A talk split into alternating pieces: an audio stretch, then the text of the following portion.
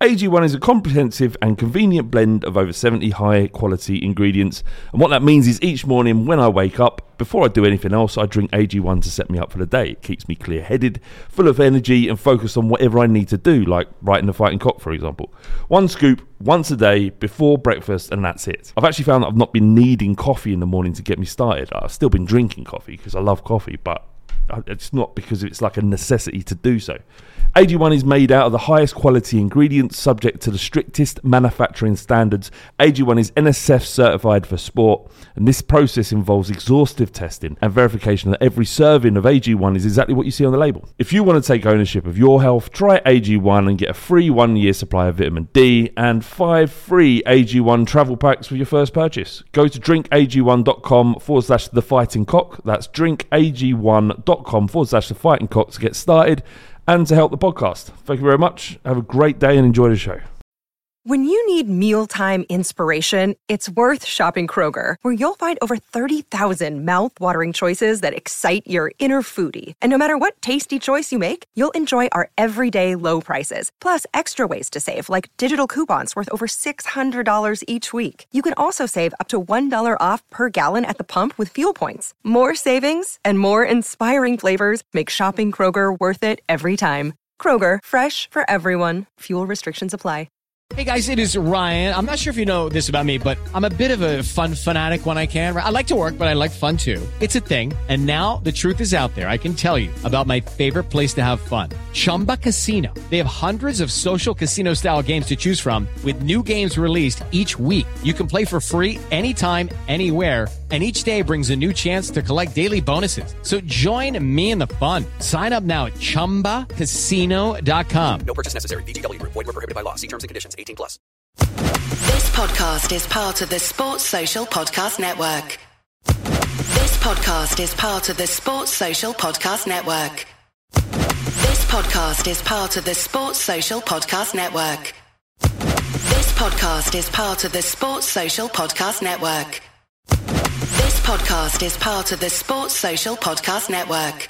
This podcast is part of the Sports Social Podcast Network. This podcast is part of the Sports Social Podcast Network. This podcast is part of the Sports Social Podcast Network. This podcast is part of the Sports Social Podcast Network. This podcast is part of the Sports Social Podcast Network. This podcast is part of the Sports Social Podcast Network. This podcast is part of the Sports Social Podcast Network. This podcast is part of the Sports Social Podcast Network. It's the fighting.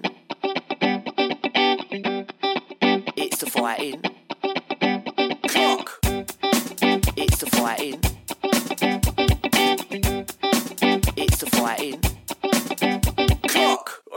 Come on, son. Hello, welcome back to the Fighting Cock Podcast, Season 12, Episode 1. Boys, Season 12. Who'd have thunk it? We're back for another. How long can this continue, Alex? Uh, probably one more year, and then that's. Got one more. se- We're, Peri- we're the Perisic. we're the Perisic of the. the, the Uh, I mean, I, I'm sick of it now. I don't know about you, but this is. Yeah. I know you you did text. You did text about four or five times today, going, "I am on tonight, aren't I? I am. I am on. You do want me, don't you?" Well, it's because I, you know, I, I it's working from home, so it's a rare, it's a rare day. You, you've got me. I've already been, I've already been on two podcasts today. Brilliant. Good for you, John. How are you doing, mate?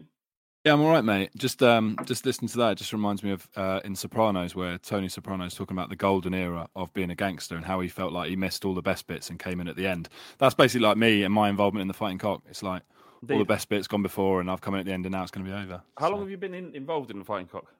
Uh, don't know, three years. Has it been that long? Yeah, it's felt like a lifetime. I know, but Feels yeah. much longer.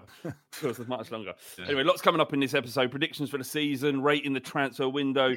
We're answering your questions, of course, and talking about the Rangers game as well. Before we do, we've got some exciting news, boys. The Fighting Cock has a sponsor after 12 years. We've got a spot. I mean, we- Hello.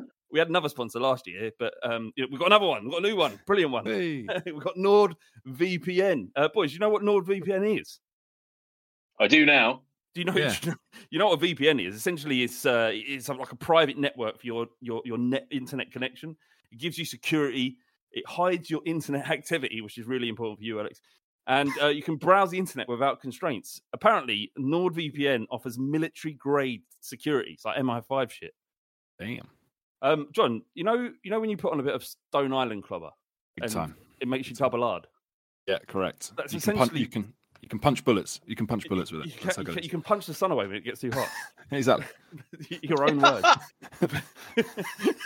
That's what that's why I was head to toe in my in my Stone Island jacket in 30 degrees weather because obviously I could just punch the sun away and then it's then I'm cool. I'm staying cool all day in that.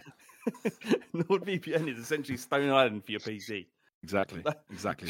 do, do- you know what else? You know, uh, you, this isn't a situation for you guys, but for me, I've got kids, and my missus is very sensible, and not, not no, she's responsible because she she put on uh, parental lock, which means you can't access any of the bad stuff on the internet, and you don't want your kids to access the bad stuff. But I I don't want I want to see the bad stuff. I want, I want to be knee deep in the bad stuff, uh, and the NordVPN allows you to circumnavigate parental controls without your wife or the kids knowing. So there's that. There's also, you know, you know, you know what what's what's the most frustrating thing about being a football fan or a Spurs fan when you want to watch football at 3 p.m. on a Saturday? It's just not on TV, Flav. You It's can't. available. You can't, can you? You can't. Well, uh, well, according to NordV, uh, NordVPN, and I've actually done this myself. You can access 3 p.m. games from other networks that are broadcasting it in other countries with NordVPN. So never need you miss a NordVPN. uh, sorry, a, uh, a a a game ever again, and certainly don't have to bugger about with streams in, in dodgy sort of, you know, the, they're breaking up and there- there's commentary from countries that you don't understand. That's fine as well. I mean, I, I've got no issue with foreign comment, commentary. I'm not, you know, there, there's no issue there. But if you want to access stuff that's coming from, you know, America, then you can do that with NordVPN finally, one of the most interesting things I found, and, and there's millions of features to NordVPN as well, is that the cost of buying, say, YouTube Premium in the UK is about eleven ninety nine. You can use NordVPN to access servers in Argentina where it's just 90, 85p. So it saves you eleven pound a month by using NordVPN. And NordVPN essentially is the cost of a coffee each month. So uh. Not only not only are you getting access to all of the good stuff that we just mentioned, but you're also saving yourself well eleven pounds a month. So you're actually making money by signing up. And if you want to sign up, you can get an exclusive NordVPN deal by going to nordvpn.com forward slash the fighting cock. You get a discount on the subscription and you get an additional one month for free. It's completely risk free because NordVPN offer a 30 day money back guarantee. It's really easy to use. It's literally download the app, one click, and you're in. And you get Wonderful. it across six devices as well. I've done it. I did it about an hour and a half ago, and I have we well, we just, I've got I I have got cum on my calf right now. You- You've got cum on your calf. You could, what were you so excited by the sign up offer? I just wanted to see if there was different porn in Argentina. Was there? It turns out, uh, yeah, yeah. but there you go. You can access anything. There's no geo-locked stuff with NordVPN. Sign up now. Cost of a coffee. Uh, NordVPN.com forward slash the fighting cock. Right, boys, let's get into the Rangers game. Um, it was another preseason game that wasn't friendly at all. It wasn't a warm up. The, the, the game wasn't pedestrian in any way. It was proper, properly competitive. What, what was your takeaway from it, John Boy? I think this has been like we've seen this across the friendlies uh, that we've had, or like the preseason games. Is that I think this can't be by accident. I feel like this might be by design, and like we know that Conte likes to push the players physically, emotionally, and a lot of what his his kind of mantra is really is about wanting to see what players' limits are and how far they're prepared to go. And so I think like the games that have been selected and the opponents that we've got, they were always going to be this type of game because they're that type of opponent. And I think throwing that into the mix is not a bad thing because people talk a lot about like winning mentality and like, you know, needing to win anything, any kind of cup just to like build this type of mentality. You can also build it in these environments, right? Every game can be important and every game can mean something. Obviously, when you're playing a team who you're very aware that they're not competing, that has an effect on you. So I think these games have been probably pretty beneficial to us. The fact that they have been competitive like this and given us an edge, uh, and also like playing against Rangers at Rangers is never never fun for any team, and that, like the fact that this is a preseason game, it's kind of irrelevant. Like they were always going to be well up for this game, so I think we probably gained quite a lot out of this. So yeah, I'm pretty um I'm pretty happy with the fact that it's gone this way because I think this is suits our manager and suits what we're trying to achieve this season. They're a week away from their season and ten days away from their Champions League qualifying um, you know, round or game or fixture, and they they they were ready. They're they're they're essentially in peak fitness. They're ready to go. They've been training to to get to the position where they're ready to start the the the, the Premiership in in Scotland, and they were going to use this not just as a warm up, just as a, a, a, a demonstration of of where they're at. And I thought they were pretty good. Like that that first half where we we had the first ten minutes, and they probably had twenty minutes in the in the first half, and we sort of closed a bit better in the first half. But they they were they were more than up for it, and they they caused major problems at times. But it was it did feel inevitable, even when we went down to one 0 out. Yeah, I thought uh, I, I, agree with what John said. Really, I think um, you know there are a couple of weeks ahead of us. Uh, full house, you know, top four Premier League team, you know, coming to town. You know, Rangers and Celtic survive on that European football in terms of in terms of their excitement, their interest. You know, they don't give a fuck about beating everyone else that they do every week. So it, it was a really good test, and I thought, like I said, first ten minutes was good.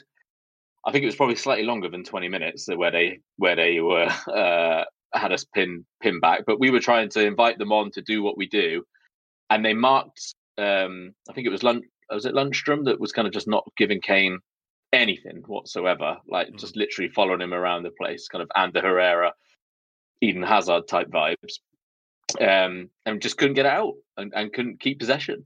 Uh, and that's what we need to get out of our system and, and get back into the habit of uh, of having to make sure that you you know you you earn the ball first, and that's we really did have to do that. We had to earn the right to have possession of that football for a long period of time, and then Harry Kane does that.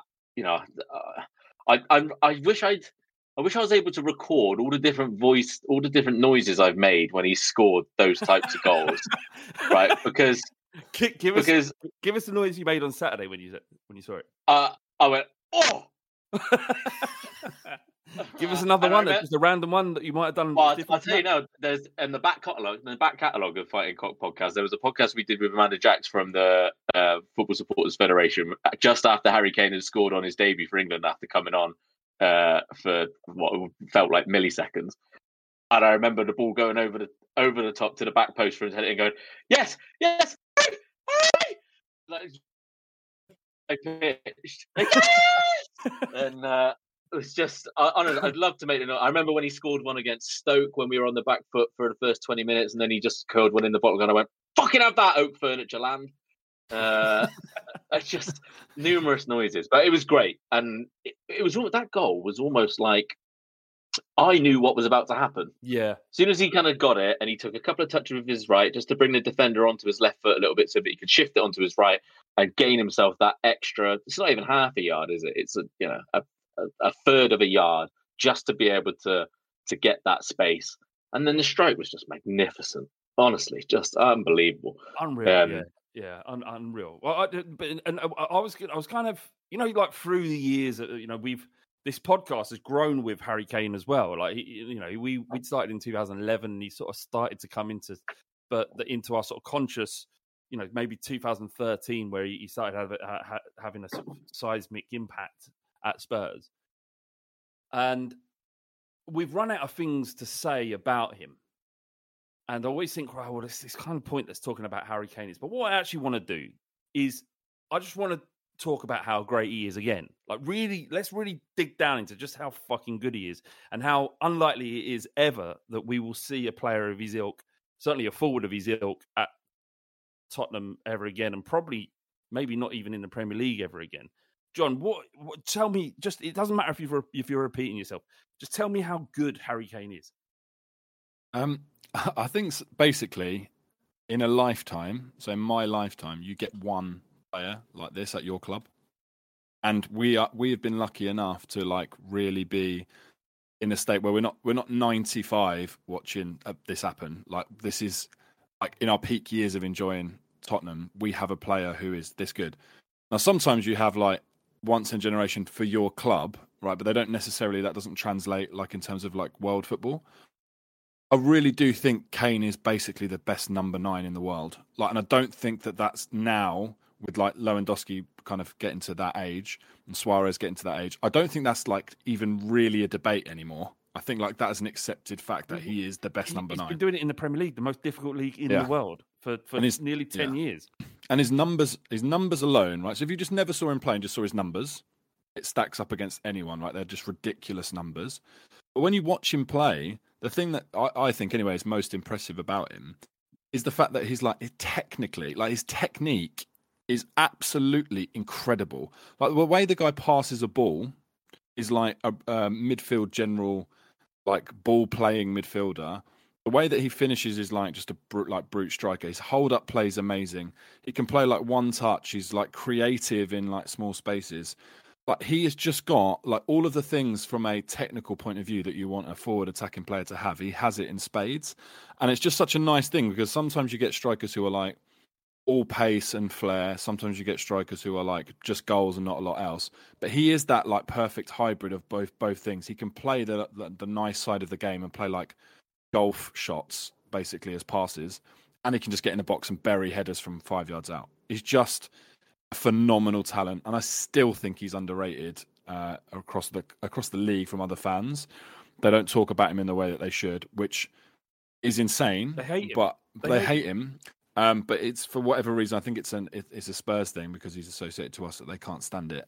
Um, Yeah, it's but like- he, like- yeah, Thierry Henry and Alan Shearer and other players of his Yeah. ilk got like widespread adulation about how Yeah. good he is, uh, and yet Harry Kane gets none of that. And I and I don't I don't subscribe to the idea that there are there is a press agenda against Tottenham. I think it's ridiculous. It's a stupid, childish thing to suggest. Right? There is no agenda against Tottenham. Every club feels like there is a, an agenda against him, but he doesn't get a fair crack of the whip, in my opinion. But then I've also heard other fans saying th- that there is a huge media bias for him. Alex, what, what do you think?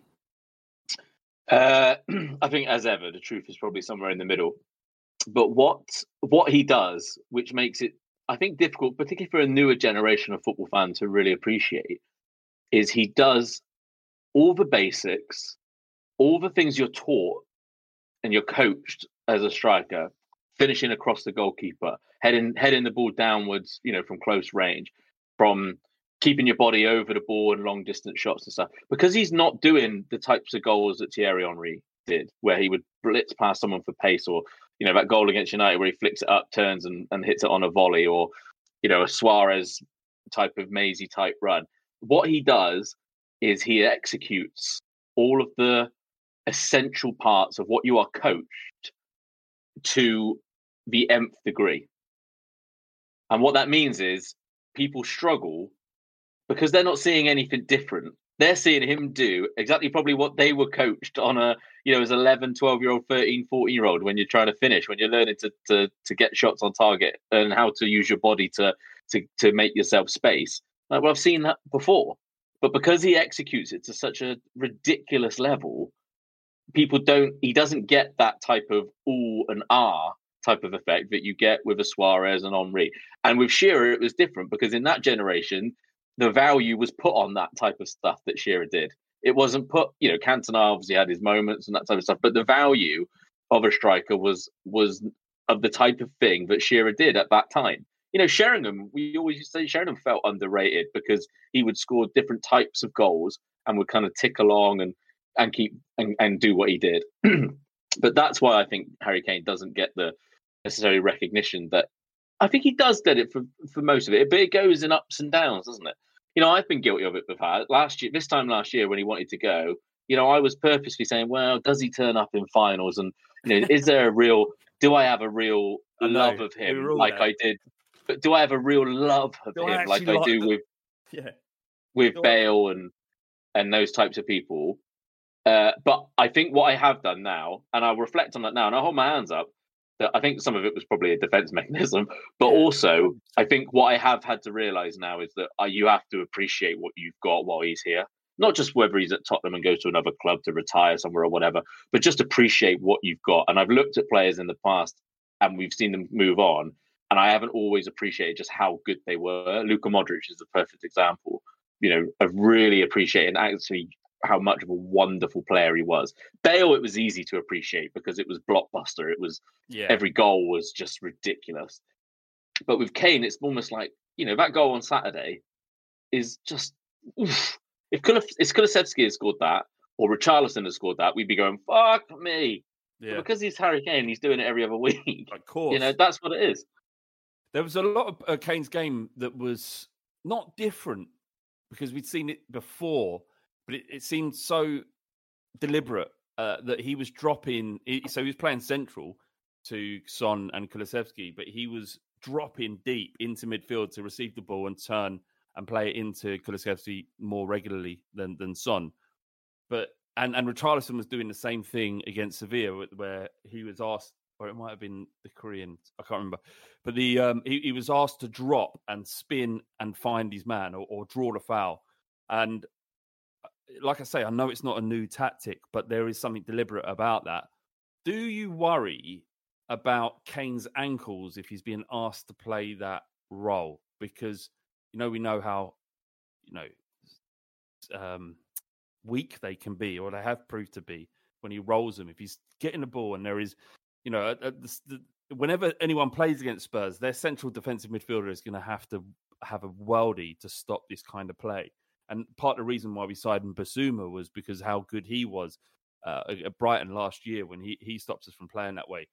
But their central def- defensive midfielder is going to have to deal with a player of Kane's quality and Richarlison's quality to pick the ball up in midfield and stop them from turning. And the only way I can see them can do it consistently is by fouling. Do, if you've got any concerns, John, about you know Kane's ankles or or even Richarlison's sort of you know ankles when they're having to deal with that sort of central defensive midfielder who's snapping at their ankles to get the ball because it's the only thing they can do.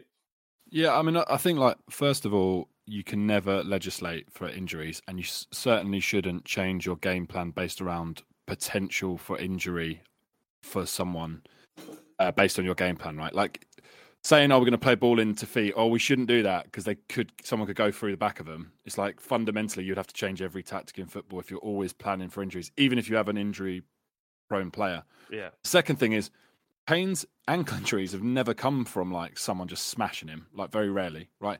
There's one where he tried to foul someone and fucked his own ankle up. Other times it's like jumping and landing awkwardly. Like they're always kind of innocuous injuries. And so therefore, I don't think it's something that you can legislate for. I think like he's just got a weakness. It will happen. And if it does happen, at least now we have a bit more of a squad that's able to cope with it where we didn't have that before. So the way that, I mean, like you said, having Richarlison do the same thing and like play that way is kind of encouraging to me, which is that if Kane's missing or we want to rest him, which is again a thing that we need to do a bit more often, we are actually designing a way to play and we're not just, you know, go, let's put everything through Kane and hope for the best. Speaking of uh, new signings, what what did you make of the you know, six of them who came on in the second half? Um, what what was who was your favourite, Alex? Not necessarily in how how they played, but who was you most excited to see? I was most excited to see Bissouma. Uh, but uh, What I don't know. I, about him? Him? I don't. I just because of how good he is at what he does, but I'm still not a thousand percent sure about what he's going to be asked to do exclusively. You know, is he just going to be a destroyer, or is are we going to see some more creative elements of him, How- which we how really didn't? We would best use him. I'd like to think that he would be a bit more box to box with us, uh, which we didn't really see on um, on Saturday. Uh, so I, I'm excited to see what he does. Perisic looked off the pace, which is only to be expected. But final in that final third, I think you already saw there's a difference between him and Sessegnon. There is. I know everyone. I know a lot of people love Sessegnon. I I don't get it. I, I don't. I still don't quite get him. So I'm excited to to see more of Perisic. Um, Jed Spence, obviously, we didn't see for very long, but uh, again, I, I think you can see. I was surprised he didn't get as forward as as as much as I thought he might do in that last ten minutes. As you know, Rangers had a lot of changes and it was all a bit discombobulated. Um, Lenglet, I thought was quite composed and and all right. He looks like he, he looks. Him and Ben Davies seem to play quite a similar way, actually, um, which is good because that's you know that's what they're there for. It looks like we're not going to have Ben Davies on the first day of the season, so um, that was that. And then Richarlison, he had a couple of moments where he nearly did get away from that last defender, and if Lucas's final ball had been better a couple of times, I think we would have been away. I think we need to, him to get a goal as soon as possible, um, just to get that out of the way and get that done. Um, it's a shame he's missing the first game of the season, but um, yeah, there's no one in there where you're like, okay, do we really need this guy? I think everyone it's quite evident, even from that showing on Saturday, but there are people that add to the squad a lot. Well, that, that's it. The, the, the, obviously the questions around from from fans of other clubs is why did why do we why did we buy Richarlison? We don't need him. He doesn't go straight into our first team. There are two other clubs, actually three other clubs in the Premier League who buy buy players who add depth to their squad, even if they cost significant amounts of money. And they are the three most successful teams in English football in the last 10 years, being Chelsea, Liverpool, and Manchester City. No one would have batted an eyelid if either of those had signed a player that doesn't walk into their first 11 for 50, 60 million pounds. They wouldn't. I've done it, done it forever and a day. You exactly. Know, that's what they, that, that's what people expect from a team that operates at the very top level of English football. So now suddenly Spurs are behaving like a team in term, in the transfer market who's behaving like a team that is the t- a, a top level of, of English football and it's being used as a stick to beat us with. Now we have to worry about that because we know what's happening here. We've changed our transfer policy. We've bought in Perisic as a ready-made left wing back slash forward who will offer us a solution to that left wing back issue. If it, Sessegnon isn't working, or if he's if he's if he's injured, we know Perisic is going to be there from the start to to to do what he needs to do. Buying Richarlison for that money is the same thing. So, and and and, and buying Bissouma as depth, not just depth as a starter, but uh, you know Højbjerg then becomes depth. Skipp becomes depth. So, I just I, I don't know what what you what you make of the transfer window, John. And, and I appreciate you're going to say something positive because this Spurs podcast more Spurs, but it has been significant. And just before you answer that, well, I did a um, show for a, with I'm doing some content for a, a company on Mondays, and uh, the what what we were doing today was rating uh, the transfer window of various teams, and I was with a Man City supporter and a Liverpool supporter, and unanimously together we agreed that um, Tottenham had won the window or were winning the window. So yeah, I wonder what you make of it, John. yeah, I think um, I mean obviously I am going to be positive because I'm generally positive about Spurs anyway. But I do think like you can look at this window objectively if you were a neutral and you can make cases for why none of these transfers are bad. Like, because you can never guarantee that a transfer is going to be good, but you can kind of like legislate that these are like solid like investments or they make sense for the short term. And like for me, like Perisic is just a very experienced player when we we are we have basically inexperienced players in that squad position. So like to Al's point, right? Sessegnon, I'm I'm kind of in the middle with him. Like I don't love him, I don't hate him. I think he's obviously got something. Having someone like Perisic is going to make him better. Like I just I can't see a world in which he doesn't learn something. From, helped him yeah. in the attacking third, didn't he? Exactly. So I think like that that to me makes a lot of sense. I'm not going to go through all the transfers like one by one, but essentially like they've all either improved what we've got in the first team and therefore like puts previous starters on the bench, which got us into like the top four. So they are good players. So it's improved our squad. The other thing for me is like I think I think we've gone from one extreme to the other, basically, which is why people are finding it like uncomfortable to deal with our windows. We had two windows where we didn't sign anyone. We've had like a decade of basically purchasing either players from the championship, like in Walker and, and players like that, and, and Naughton, and some work out, some don't. We've tried buying French players that no one's ever heard of and seeing if they work out because you know occasionally someone will pluck like a, a player from France and they work out well. So we try to do it and it hasn't really worked out. We buy Dutch centre forwards because they're doing okay in the Eredivisie and that doesn't work out. It's like we've tried all these different approaches that sometimes pay off for other clubs. The thing that we've not done before is what we're doing now, which is going. We don't need him but we want to build a squad.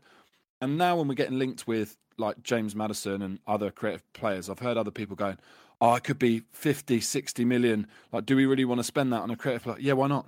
I, like, I, Yeah. yes, just get them in. It doesn't matter if he plays five games a season. It's not my money. It's the club. It's, it's our club that we all put in money in one way or another. I want to see the best possible squad we can assemble. I don't give a fuck if they spend another five hundred million on players that never play. Just give us the options to get better players in the squad. And I, I just think it's a mentality shift. We all just keep looking at where they're going to play. They're not going to play. They're going to be on the bench, and we might need to bring them on in the And Champions they League will game. play. There will be games where they play. There, will- you know, it's, well, there was a, ge- a geezer on Twitter, and I can't remember his handle. Um, but he he said that we haven't significantly improved our first eleven. Is that fair, Alex? Um, The first eleven thing's a myth. You need a Yeah. squad. yeah. Look, everyone. At the start of every year, everyone talks about, well, you know, you can't go another season. They can't keep just keep relying on Harry Kane, right? So we've gone out, and and you can't go out and buy. I think we've proved it. We're the model for every other club who have got one of those strikers, which not many have. But but you can't just go out and buy, really, a you know, whoever it might be, who's that good that it's just going to sit on the bench. It doesn't what- happen. So, so, So- a case in point here, Alex, would be uh, Lewandowski at Bayern Munich. They never replaced him. They never found another. They didn't try and sign Harry. They weren't talking about Harry Kane when Lewandowski was at their side because you can't sign a player to compete with Harry Kane or Lewandowski. You can't. Yeah. And so it's not surprising now that Nagelsmann's spewing all this bollocks about Harry Kane would do very well in the Bundesliga. He'd eat the Bundesliga. He would eat it. He would absolutely d- just destroy it. You wouldn't even have to fucking manage your team. He'd be that good for you. So it- you're not saying anything there. But yeah, sorry, I'll cut you. Just something to But be that- boiling in my brain for. Yeah, uh, on that, on that, I do, I do think that's a bit. Yeah, I think there's been a little bit of overreaction to that. Nagelsmann was asked a very leading question, and very, very leading follow-up question. To be fair, he answered the question fairly straight back about right, Harry love, Kane. love fair. Nagelsmann. All right, it's fine, mate. It's fine. Uh, but anyway, um, so we've gone out and signed someone like Richarlison, which who who can play up there, who is in the Premier League, who has scored goals in the Premier League. You know, I'm not. I've, I've said on this podcast, I'm not massively convinced about Richarlison in general, but he is the type of signing that I never thought that this club would would make whilst Harry Kane is still there. Um, and that's what they've done. In terms of improving the starting eleven, I think Perisic will start, and I think Bissouma will start. So I think I both, think, both of those are definite improvements. yeah, and, that- and so there's nothing about us. And like John said, this is the first eleven that got us top four. So it's about trying to to make sure that you don't, by having a tiny little hiccup of someone being injured, Ben Davies being injured at the minute is a perfect example. That someone can come in that is is relatively ready made. Would we rather have Clement Lenglet come in, or would we rather have Joe Rodon come in? I'd rather have Clement Lenglet come in. Yeah. So on that left hand side, yeah. yeah, but I just mean in general, just in terms of those of those things, and, and I don't think we're done yet. I think we will see another attacking midfielder, and I do think if the right centre back does become available, I think we probably might we might even see another one of those as well. It does. Um, it does feel like that in order to complete this window, I'd like a Bastoni and Dicker. Um, I feel I feel an attacking midfield. I don't. I wouldn't be too upset if we didn't sign another defender, but I do feel that I think I said I, I said for this window to be for me to go right. Okay, let's go. I said last week that we need another right wing back because we were all debating about whether this Jed Spence thing would actually happen. But the other week I was like, look, if we don't get another right wing back, I, I think I think we are making it very very hard for ourselves. well, That- technically, we- we've got we got three right wing backs, uh, four right wing backs because uh, Yeah. Moura's been playing there, hasn't he? What do you, make? Yeah. that? He's apparently He got a lot of stick. He got a lot of stick, didn't Oh, he, from um, yeah, from Lucas Moura? But I thought I thought he did all right. Uh, For in terms of second game, playing at right wing back, I, I I'm not massively against it. I think But- uh, Spurs are apparently about to um, activate a clause that we have in his contract. that Good. So we should. for another year. yeah, good. So we should. No, no harm can come from that. Yeah, he's he's a squad player that Conte trusts, who does Loves, get goals. Loves, what- apparently, not just trust, loves. Not that Yeah. he's. The, the, it's not. I don't think it's about his quality necessarily, but it's about his attitude and and and willingness to just do what he's asked to. And and I know there is this. There's a lot of criticism and a lot of stuff that's thrown at Lucas Moura, and he might not be good enough, or he might. I mean, although he's fucking scored some massive goals. I'm not even just talking about Ajax, some massive goals for Spurs away from home against very, very good teams Manchester United, Man City, Barcelona at Nou Camp. And to have him around, who's lo- he's well liked and, and, and, and even loved, if you believe what the ITKs are saying, then there's nothing wrong with having him there. He's not No, going to diff- break the bank. and the diff- and the difference is, and without going all Alex from Bristol, but he is the perfect player that that you can't judge on on stats and numbers and that type of stuff. Like, all right, you can judge him as an overall player in the in the wider football community, sure, but what he can bring in a 10 minute spell, a 20 minute spell, in stuff that you can't necessarily always measure necessarily. That that's there is a difference. There is a grey area of those elements, and he is king of that grey area. And the nature of grey areas is that sometimes it's shit and sometimes it's brilliant, and that's that's just the nature of the beast. But sending getting rid of Lucas Moura and saying not replacing him now would just be would just be daft. It's ridiculous. He's not costing us anything. We're not going to make a, a significant amount of money less now than if he, even if he went on a free transfer. I mean, what would someone buy him for? Fifteen mil, maybe. Well, it's not going to be much more than that, is it? We've I mean- so many, uh, we've had- we've had so many players that have done less than Lucas Moura for us, who Yeah. leave because they their, their eyes are lit up by other opportunities, and he's done so much, and he's willing to stay, and he and he's talked about going back to playing Brazil after Spurs. Like, there's no other club for him. Like, he's He will score. He'll score six or seven. He'll score six, seven, eight goals this Yeah. year in all competitions. Which those six or seven or eight goals, if you're going to bring someone else in who is remarkably better, okay. But eh, for the sake of what the situation he's in, I don't. I don't think there's too much of an issue. But um, so in terms of the starting eleven, just to get back to your question, uh, have we massively improved it? Have we really, really pushed on? I think we've improved it by 15, 20 percent. I think, which I think is it. And then we didn't. Uh, the whole issue with our starting eleven, and we've had this back in 2016, the whole year, you know, unbeaten at home and stuff. The issue was who do you bring in that, that improves that starting eleven right now? Because again, you looked at the numbers, unbeaten at home in a year, you know, calendar year, most points, all that type of stuff. It, it, there is a balancing act to it, but What? like I said, yeah, I Did you think, I think we're unbeaten at home in a year. we were unbeaten in, at home, weren't we? 26, fif- what year was it? 2016. Oh right, right. Sorry, I thought you meant this year. Sorry. No, no, no, no, no. Um, but you saw, I mean, in the past, we've had those those periods of time. right, you know, right, right, right. R- Walker, Vertonghen, Alderweireld, Rose, Dembele. y- You know, it was it was difficult to go right. Well, who what do you who do you bring in? Um, so I'd like to see one more attacking midfield. I think we will. I think we'll see a big dog signing, not necessarily in name, but in terms of money spent.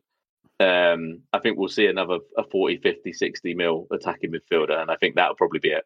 We'll need to see. Um, we need to. We need Celso and then Ndombele off our wages if that's going to happen, in my opinion. But before we go on to you, your your expectations for the season, can I just say what a good looking pair of blokes you are. Fucking Oh, stunning. thanks. Cheers, mate. You're honestly, you are. You're I'd looking at both of you and going, God, I'd like to look like him. To be fair, You Frank, look- you, you've lost uh, you've lost a fair chunk of change yourself, mate. You're looking, you're looking now. as dashing as I've seen you for a long time. Thank you, mate. Well, Well, he's always just dashing in the face. I mean, stand up and give it like lift your shirt up. And. No, fuck that. I'm working hard in the gym. I'm not ready. Like creating the dark and then showing the light. You know what I'm talking about. So let's have your uh, your expectations for the season. What can we do? Like if you look at the odds um, of uh, arbitrary bookmaker, uh, Man City are 13 to 18 to win the league. Liverpool are 16 to five. Spurs are third with 15 to one. Chelsea 18 to 1, Man United 39 to 1, and Arsenal, despite spending 228 million pounds, not not I'm not saying spending, they've spent 228 million pound more than they've recouped. So they've s- speculated 228 million pounds in 2 years and they are currently 40 to 1. Just quickly before we go into your expectations of what Spurs can do this year, so Arsenal fans are in this fucking bubble that I don't quite understand.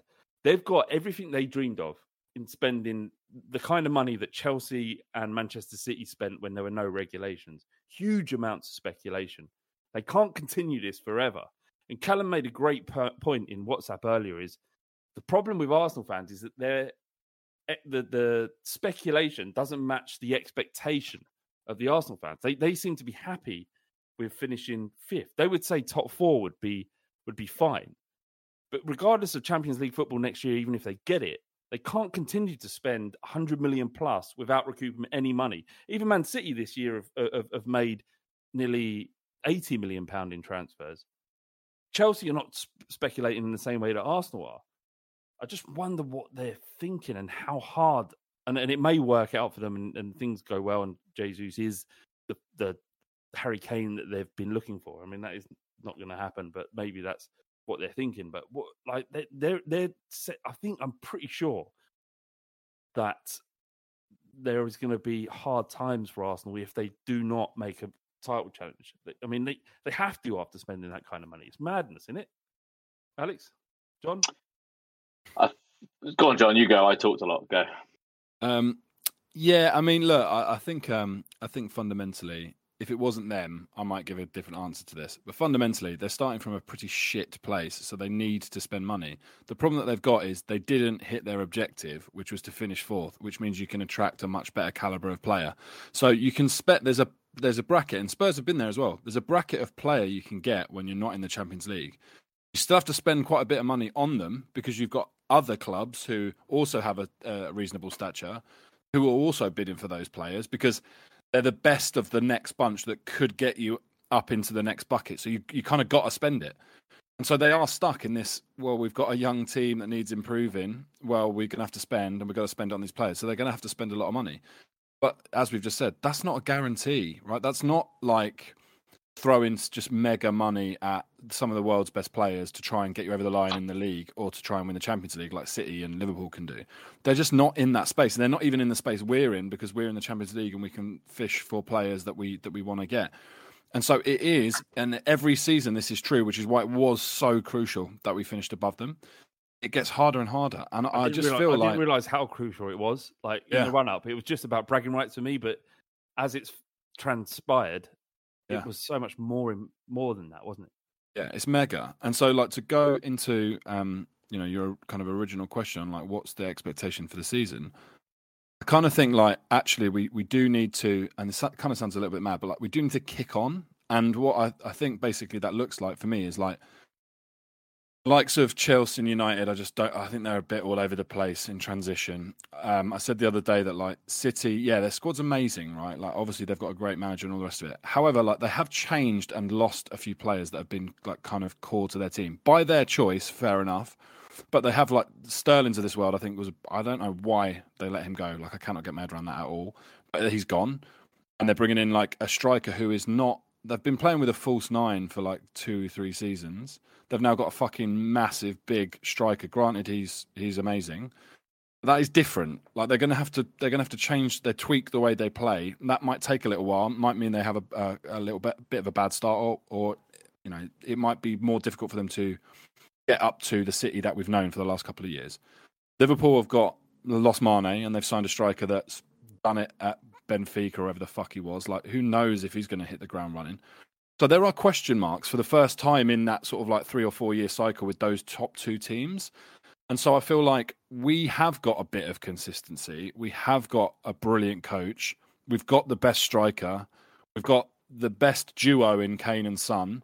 We've got one of the best defenders, one of the best goalkeepers. We bought Bissouma, who, okay, granted, he's not played for a top six club, but he has been one of the most promising midfielders. And suddenly you put him round all of those players. Suddenly it's like he could really not. There, like there were Man. United fans going like they need a defensive midfielder. Why didn't we go and get him? Yeah. Yeah, I, I actually still can't believe we've got him because I, I don't understand why so many other clubs didn't go for him. But anyway, we have. So I'm looking at it just thinking we have to we have to basically close that gap on first. Like we should we we can push that all the way and see what and see where it takes us, and then go as far as we can in in a cup uh, cup competition. That's what I think will happen. Um, but what I'm to like now my colours to the mast and say we're going to win the league. There you go. You think we're going to win the league? Yeah, yeah. Why, why not? I think this is it. And- For all the reasons I I've mean, given, we're going to win the league. I mean, you said why not? I mean, there are reasons why not. Um, Oh, there's loads of reasons why not. There's more reasons why not than there is why. just Um, ignore them. Ignore them. Why not? Okay. um, Exactly, No, no, no, I'm, house. with, I'm, I'm, I'm with you. I'm with you. Fuck it. We're going to. if you need and and if look, this, this season is is massive for Tottenham Hotspur. It's a it- John's right. There has to be some progression. Scraping fourth on the last day of the season. I'm not when I say this, I'm not trying to sound like an Arsenal fan, but when I say it's not good enough, but what I'm saying is it's not good enough in terms of if we want to really start making that progression now. You know, champ, the champ qualifying for the Champions League is the minimum. now. You know, I'm not saying that in terms of oh, this is what we deserve because we've spent this and we're loyal fans and all this bollocks. I'm saying that in terms of if you want to go and cement this now, and the likelihood of us finishing in the top four is mean it does mean keeping Arsenal out of that top four because I think Chelsea will will will, will be all right. They'll they'll get there. I don't think you know I had them tipped for the title this last year. You never quite know what you're going to get from Chelsea from year to year.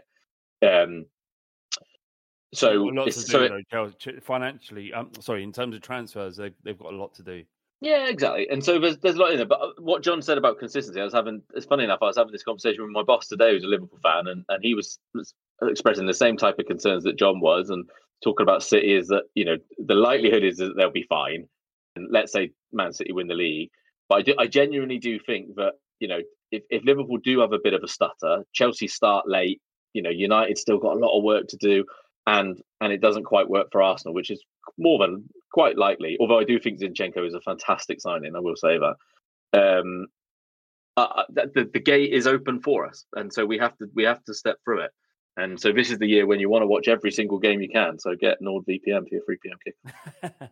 That's nordvpn.com forward slash the fighting cock. Great offer. First month, two months free. Apparently. um, we've got some questions then uh, in terms of well, we've done sort of the expectations. I, I, I'm, I'm agreeing with you. I, I'm somewhere between winning the league and just pushing Liverpool, Man City, and we s- spoke about it on the podcast before. But I mean, we beat we beat Man City twice last year. We should have beaten Liverpool twice last year. We win all the easy games, all the other ones. But you can see it in your face right now, Flav. Right, we're all having the same thing internally, really deep down. we're going, Dreaming, "Oh, but everything's everything's. Uh, the last six weeks of the last season was pretty good, right? This Oh, yeah. preseason's been great because we're signing people like fuck, going to preseason games, winning. We've got Antonio Conte. Everything's brilliant. What's happening? What's going to happen next? What well, it is- really? Let's be honest with ourselves. What's what's going to go kablamo? Exactly. So as Spurs fans, we, we like as, as as happy as we all are, we're acutely aware that this. I mean, I- have as that as that because it's in my It's not. It's not something I've been like obsessing over. But it has something just sort of got. You know, like you wake up at three o'clock in the morning after you've done something six years ago that was embarrassing, and you wake up in at three o'clock in the morning and go, "Remember when you did that at hmm. that party?" And like I thought I'd forgotten about that.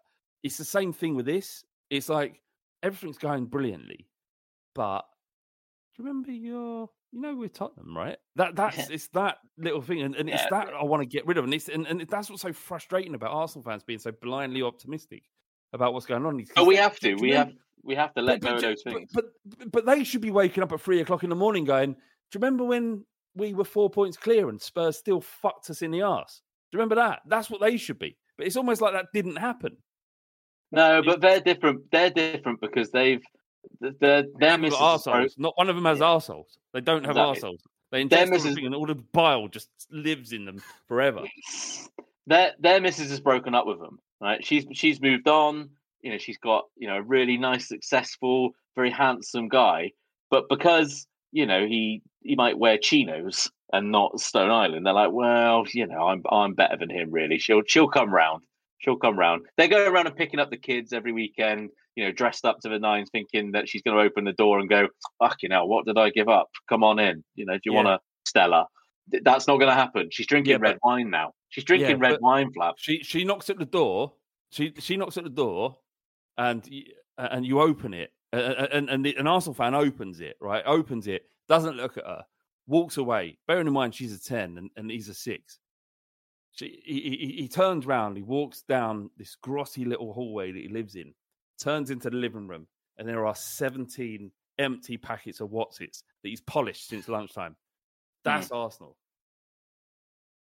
Just dust, um. just Wotsit dust everywhere. What's Anyway. it's a too elite for them? Frazzles. no, Frazzle's are all right. Uh, uh, what, what would you say? What what is a, an Arsenal level crisp? You know Chip those sticks. um, transformers. Fuck off. Chipsticks are chipsticks are Oh, they- goat. I'm not having that. Transformers. Are you saying Transformers, John? Or fra- frazzles are horrific. They are. They're awful. Yeah, Okay. frazzles are disgusting. Yeah. Let's move on to some, are disgusting. Yeah. some questions from the people. One of our one one of these questions is from our very closest of people, Felonious Filth, he says, which player will be the one who introduces Andrew Tate to the dressing room? As Dier has I'm done s- with, with Portnoy. Portnoy's the uh, the pizza geezer, isn't he? Uh, Skipp, Skipp, Skipp turns up going, He's seen what this geezer's saying about women. He's, I, I, you know, I love women. My mum's a woman, but fuck it, he's he's he's got some. He's saying some good stuff. I said, "Look, Do we need on." I to- Do we need to give context to who Andrew Tate is for those that don't know? No. Because- Oh, Flavor, Flavor, Flavor, tell everyone who he is because he hasn't stopped fucking talking about him for about four months. I, I, I- that makes me sound like I'm one of his people. I'm not. You are. No, no, no, Yeah. I'm not. I'm not. He's going to give a discount code to Hustlers University. yeah, exactly. Oh, so you know what they, you know what it is. Uh, Yeah, no, it's the let's, greatest pyramid scheme going. of all Hey, time. it's Genius. unreal, isn't it? Um, I, we can't, we don't have time to, but Google Andrew Tate. If you haven't had the unfortunate experience of coming across him, um, then uh, yeah, Google him. But uh, yeah, I, I reckon Skippy, Skippy.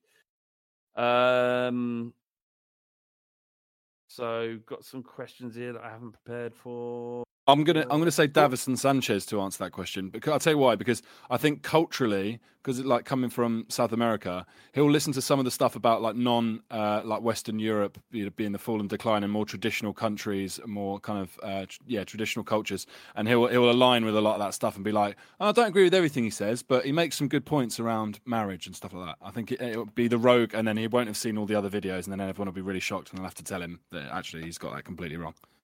What did you make of the Dave Portnoy uh, video? He done the the one. So so this is a geezer who I don't, know where. What does he do? He, he owns Barstool Sports in in in the US. He's got uh, Troopz and expressions as making football content, but he's done other stuff. And one of the, these things that he's done is a pizza review, like one bite review, where you review a pizza from zero to ten. And Eric Dier made a comment or a reference to this guy on uh, when they were flying out to Korea, and then it got back to him, and then they ended up in the Kane, Doherty, and and Dier ended up in this. I don't know, sort of, what do you call it? Alleyway, and eating pizza and doing this this thing.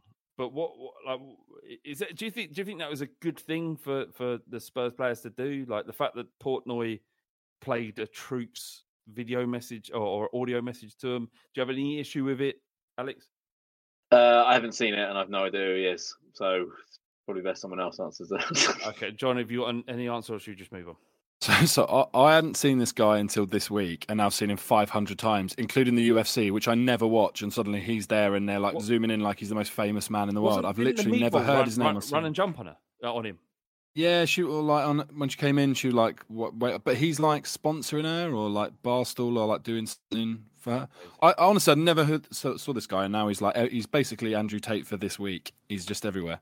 Okay, fair enough. Let's move on to back to some Spurs stuff. Uh, do, do you think Conte uh, is gonna? Do you think the Conte contract extension happens? That's from Glass Ankles on Twitter.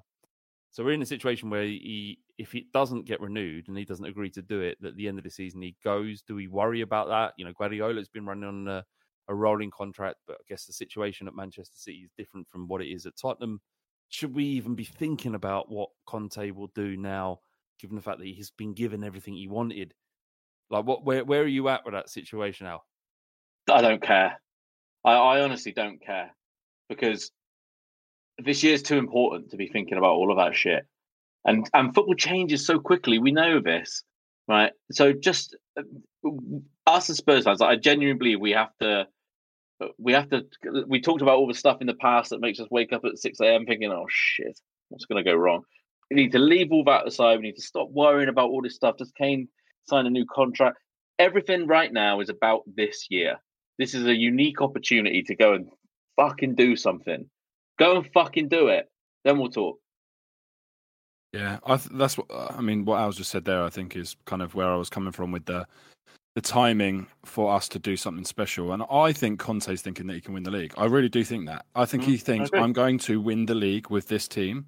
These are the players I need based on what we've got uh, and what we need to get in through the door. If you give that to me, I'll deliver the league. If he wins the league and then goes, see you later, Spurs. Mate, I will love him forever and ever and ever. So it Ah, doesn't mate. really matter. And if he doesn't do it and we bridge the gap and he goes, actually, do you know what? We're fucking close. Maybe next year he'll sign. Yeah. If he thinks, oh, exactly. fuck, if we have a complete stinker and he's like, well, this is just not working out. It's not working out. We've got we've got a great squad and we we go again. So like, Yeah, to Al's that- point, just don't worry Alex, about it. He does. He does. He, do, he does think that, that he can win the league. He wouldn't be there. You know, his his his his entire ethos is about winning. We will win the league. And and the thing that we haven't taken into to account, and it seems that there are many media outlets out there and fans of other clubs haven't taken into account, is we have Conte. Not only do we have all these new players that have improved our squad, what is Conte going to do with them, and what difference would that make? So we, we've we've bought these players for a certain amount of money, and we've seen what they've done at other clubs. But now they're with Antonio Conte. What will they become, and what Spur? What will Spurs become? Oh, He wouldn't be here if he doesn't. Uh, John's right. He he believes that he can win the side, win the league with Tottenham this season or next season, and it will depend on how close we are this season as to whether he goes again next season. If we decline, he might be in that nature where he goes, okay, uh, maybe it's just not something for me. But he doesn't. He's not that type of guy. He's not someone.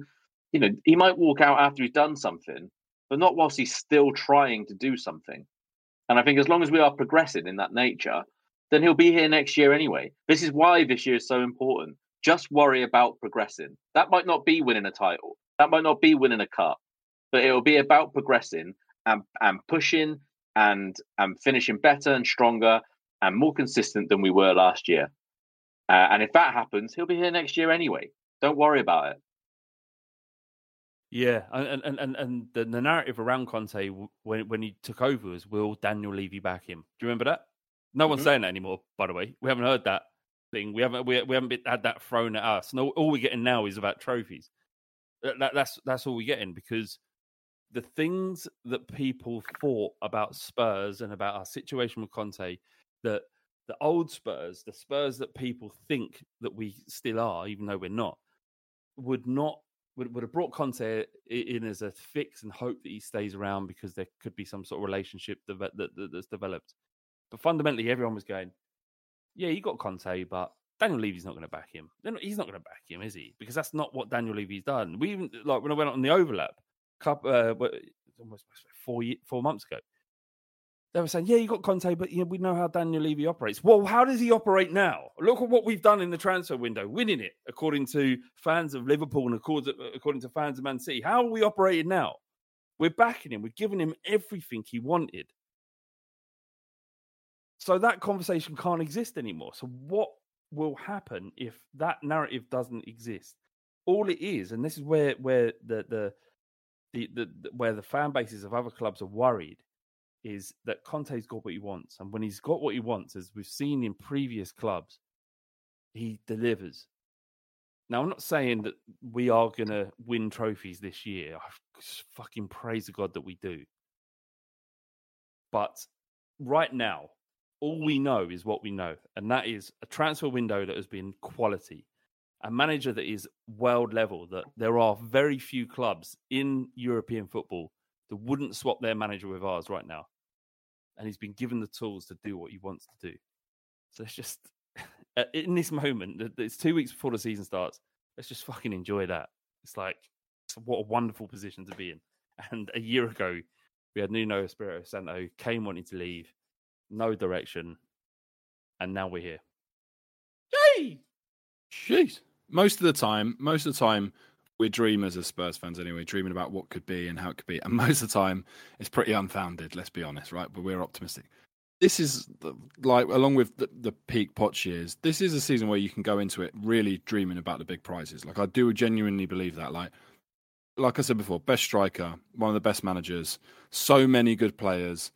It's, it's open, so like, let's just dream. Let's just dream. Why not? That's what the fucking game's about. Otherwise, what's the It point? all Pack a up and go home. Exactly. Don't no do the lyrics. It was all a dream.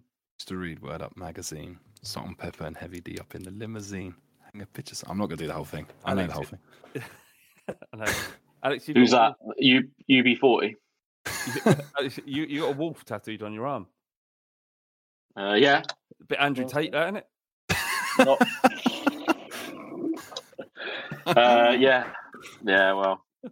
Yeah, it's, It's a pretty sweet tattoo, to be fair. Yeah, it looks sick. The eyes look amazing. Yeah, well, is that new? Is that new? no. a bit old for that now, isn't it? A bit old for tattoos. So get, get, get Oh out. yeah, yeah. But Right, when no, you, can you turn it to the when you- camera? like, when you pe- pe- oh, you, you're showing the guns up. Uh, d- so people that uh, listen to this uh, just see. on your general you um, podcast feeds, you won't be able to see Alex flexing with his tattoo. Oh, look at them biceps! Jesus, Those pythons. it doesn't shock me that Alex has been absolutely up to his neck in guts. for the last- This- year that or is not. I, I want it on record that that is not true. Oh, It's for the last funny. year. yeah, it's funny. to Oh, if we're looking though, calendar year, yeah, I'm a bit like Spurs. Calendar year, I've I've got all the prizes, but recently, you know, I've I've been a bit more, you know, sensible and reserved and uh, focused, should we say? That's good for you. Good for you. Remember, remember, boys, the Fighting Cock is uh, sponsored by nordvpn.com forward slash the Fighting Cock. Get your order in right now, and and and not least, do you get all of the uh, adult content that you want from various parts of the world and uh, football, 3 p.m. football. Uh, you can get from the various broadcasters around the world that uh, show the football, but you also support the Fighting Cock and uh, that's a wonderful thing if you choose to do it. So, uh, yeah, this has been episode one, season 12 of the Fighting Cock podcast. Thank you so much, John and Alex. I want to see you both in person very soon. We will. We will all see each other very soon. Naked. Preferably. We are staying in the same hotel room. I'm technically I'm never naked, as discussed on the last pod I was on. I, did, there's- I, I didn't realize how hairy you was, actually, until you, you posted a picture of your torso the other day. No, it was a video of your Mm. torso. And the amount of hair under your nipples is unbelievable. yeah, it's incredible. Do you know what the the You best the um, hairier the further down your body you get. Yeah, the best description anyone ever gave to me said that they said, "Bash, your body is like a wetsuit because I don't have any hair on my hands or on my feet, but everywhere else is covered. Right, it's just like I love it. literally neck down. Everything is is hair, so that's the suit. And then Have yeah. you ever shaved the ta hair on your chest? once uh, it grew back really bad, uh, so that's probably why it's so hairy. Yeah, you completely need a like fucking chainsaw. yeah. To be honest, uh, as discussed, All right, now, Flav. No, yeah, I'm not. uh, Sorry, was that is that is that an attack? I it didn't mean that. It's just look, women. I think I've said this. That women and and and and, and men in in Mm. in the gay scene, and I'm sure non-binary as well, would love a man who looks like a bear or looks like a. I've I've been told, you know, like I've been I've been single for a while now, and I've uh, any time the conversation has come up about chest hair, it's very it, it's almost non-existent of where someone's gone. You know, I'm glad that you you know shave your chest from time to time. Yeah, I'm glad. I'm glad. I'm glad. I'm glad you've got the chest hair of a eight-year-old boy. No, n- no woman has ever said that. No, I think even I like getting rid of mine because it kind of it follows. John's is fine because it's like it's it's just there. It's like someone's gone. Oh, there's a nice rug. I'll shave that and sellotape it take it to his chest. Like, it, it's just there. Mine has like a pattern. Like it goes up and around. Like it starts at the bottom of like my pecs, and then it like it they all it follows like a little path. So it looks like someone's put a Scalextrics path like round my nipples and stuff. And and it looks it makes it makes me look almost like I don't know. It makes my chest, even though it's got chest hair on it, it makes it look very feminine because it looks like I've combed it to like a middle parting in the middle of my chest. That's- I think I think people should think about chest hair like a beard. If you've got like just little wispy bits that doesn't grow into like a nice like pattern, if that's how it is with your chest hair, then get rid of it. In the same way as like don't grow a beard because it will just look weird with the patches. If it connects, Yeah. If it connects, then fine. If you like like how if you've you know if you've got like a like a weird pattern of chest hair and you think it's better without it, then be better without. Fundamentally, you just got to be comfortable in your own skin Well, or hair. I- and And if you if you got receding hairline or anything like that, shave it off. I'm sick of all this off. like, oh, let's look Yeah. after bold people. Fucking get on with it. I had to get Yeah. on with it. You get on with it. Fucking Yeah. fannying about. Get Yeah, rid of it. Stop going to Turkey for fuck's sake for your teeth and for your fucking hairline. Just accept it. You got shit teeth and you got no hair. Yeah, the only person that needs it. cares about you not having hair is you. So get on with it. Sick of it. That's the only Andrew Tateness that I'll do. You fucking pussy. When, when I did, when, when I did see that picture of uh, John Bass or, or video, sorry, of John Bass's hair, I just I like I wanted to curl up in it like a little squirrel and and like you know just bunk hunker down. Like Yeah. your missus is so lucky to get get into your chest hair. Mate, in my in my single days, there were girls that like if I was wearing a shirt, or whatever, they'd be like, "Oh, that's like, oh, that's really hairy," and then by the time you like charmed them around, and they're like they're they're like nuzzling into Stuck in it. Yeah, Stuck in like, it. like Velcro. couldn't, couldn't escape. like a Screaming, blue, screaming. like a blue blue bottle in a web. Just like it's actually all right once you're in. screaming, going, "Let me get away from him!" And you go, "I'm not touching her. I'm not Yeah. touching her." Like a big fucking sweaty labyrinth. Um, once What they're in those- there, Oh no! Wait, what are those? What are those toys you could buy? Those you get like that this little disc with Velcro on. You throw a The tennis ball. ball, and it sticks to the sticks to the thing. John That's what they do. uses They his just body. That's how John pulled. Like they'd just be walking Yeah. past him up in the club, and he'd just go "Ooh!" with his chest. They just stuck to it, man. Can we have a Sorry, mate. uh, Can we have a shout out to Ricky who's broken his finger? Alex, how did Ricky break his finger? Uh, I've no idea. How did he break? his John, how did Ricky break his finger? so you know, um, back in the day when people used to say there's that myth about if you take a rib out of your rib cage, you can suck yourself off. Yes. He was trying to basically like tuck his rib cage in with his Oh, finger I remember. to suck himself off, and then bent the end of it and broke it, which was a real So, shame. so that that's a lie. But the fact is, the truth is even more tragic than that. His nine-year-old daughter threw a ball at him. He tried to catch it and broke his finger. His nine-year-old daughter had so much power in her throat that Ricky's finger couldn't cope with it. Oh, Unbelievable. little- And that's he was supposed to be on the podcast tonight, but he went to A and E because he still broke his finger. As everyone knows, once you break a finger, you you can't possibly talk. So you know it makes sense. Indeed, indeed. He'll have to answer for this in uh, the coming episodes of the Fighting Cock. But thanks once again for joining us over the last 12 years, well, 11 years, 12 to become. Uh, you're all legends. Thanks for downloading. As ever, John, Alex, I love you so much. And this has been the Fighting Cock Podcast.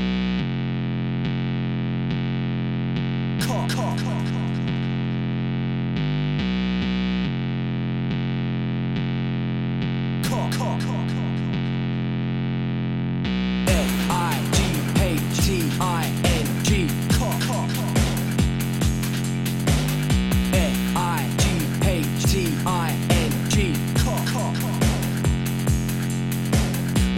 Fighting cock and we don't give a fuck like a top draw whore when she don't see box. Everybody wanna come and run it, but they're funny like a dummy in the bummy of your mummy. Fighting cock and we don't give a shit. Everybody knows flat bait's a prick. We can get sticky in the mini sucking willy. When you're getting grilly, yeah, you're gonna bang the millie. Bang, bang.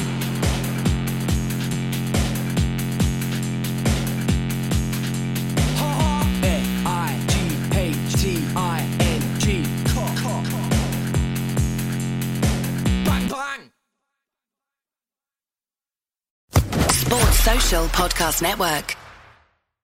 Sports Social Podcast Network. Sports Social Podcast Network.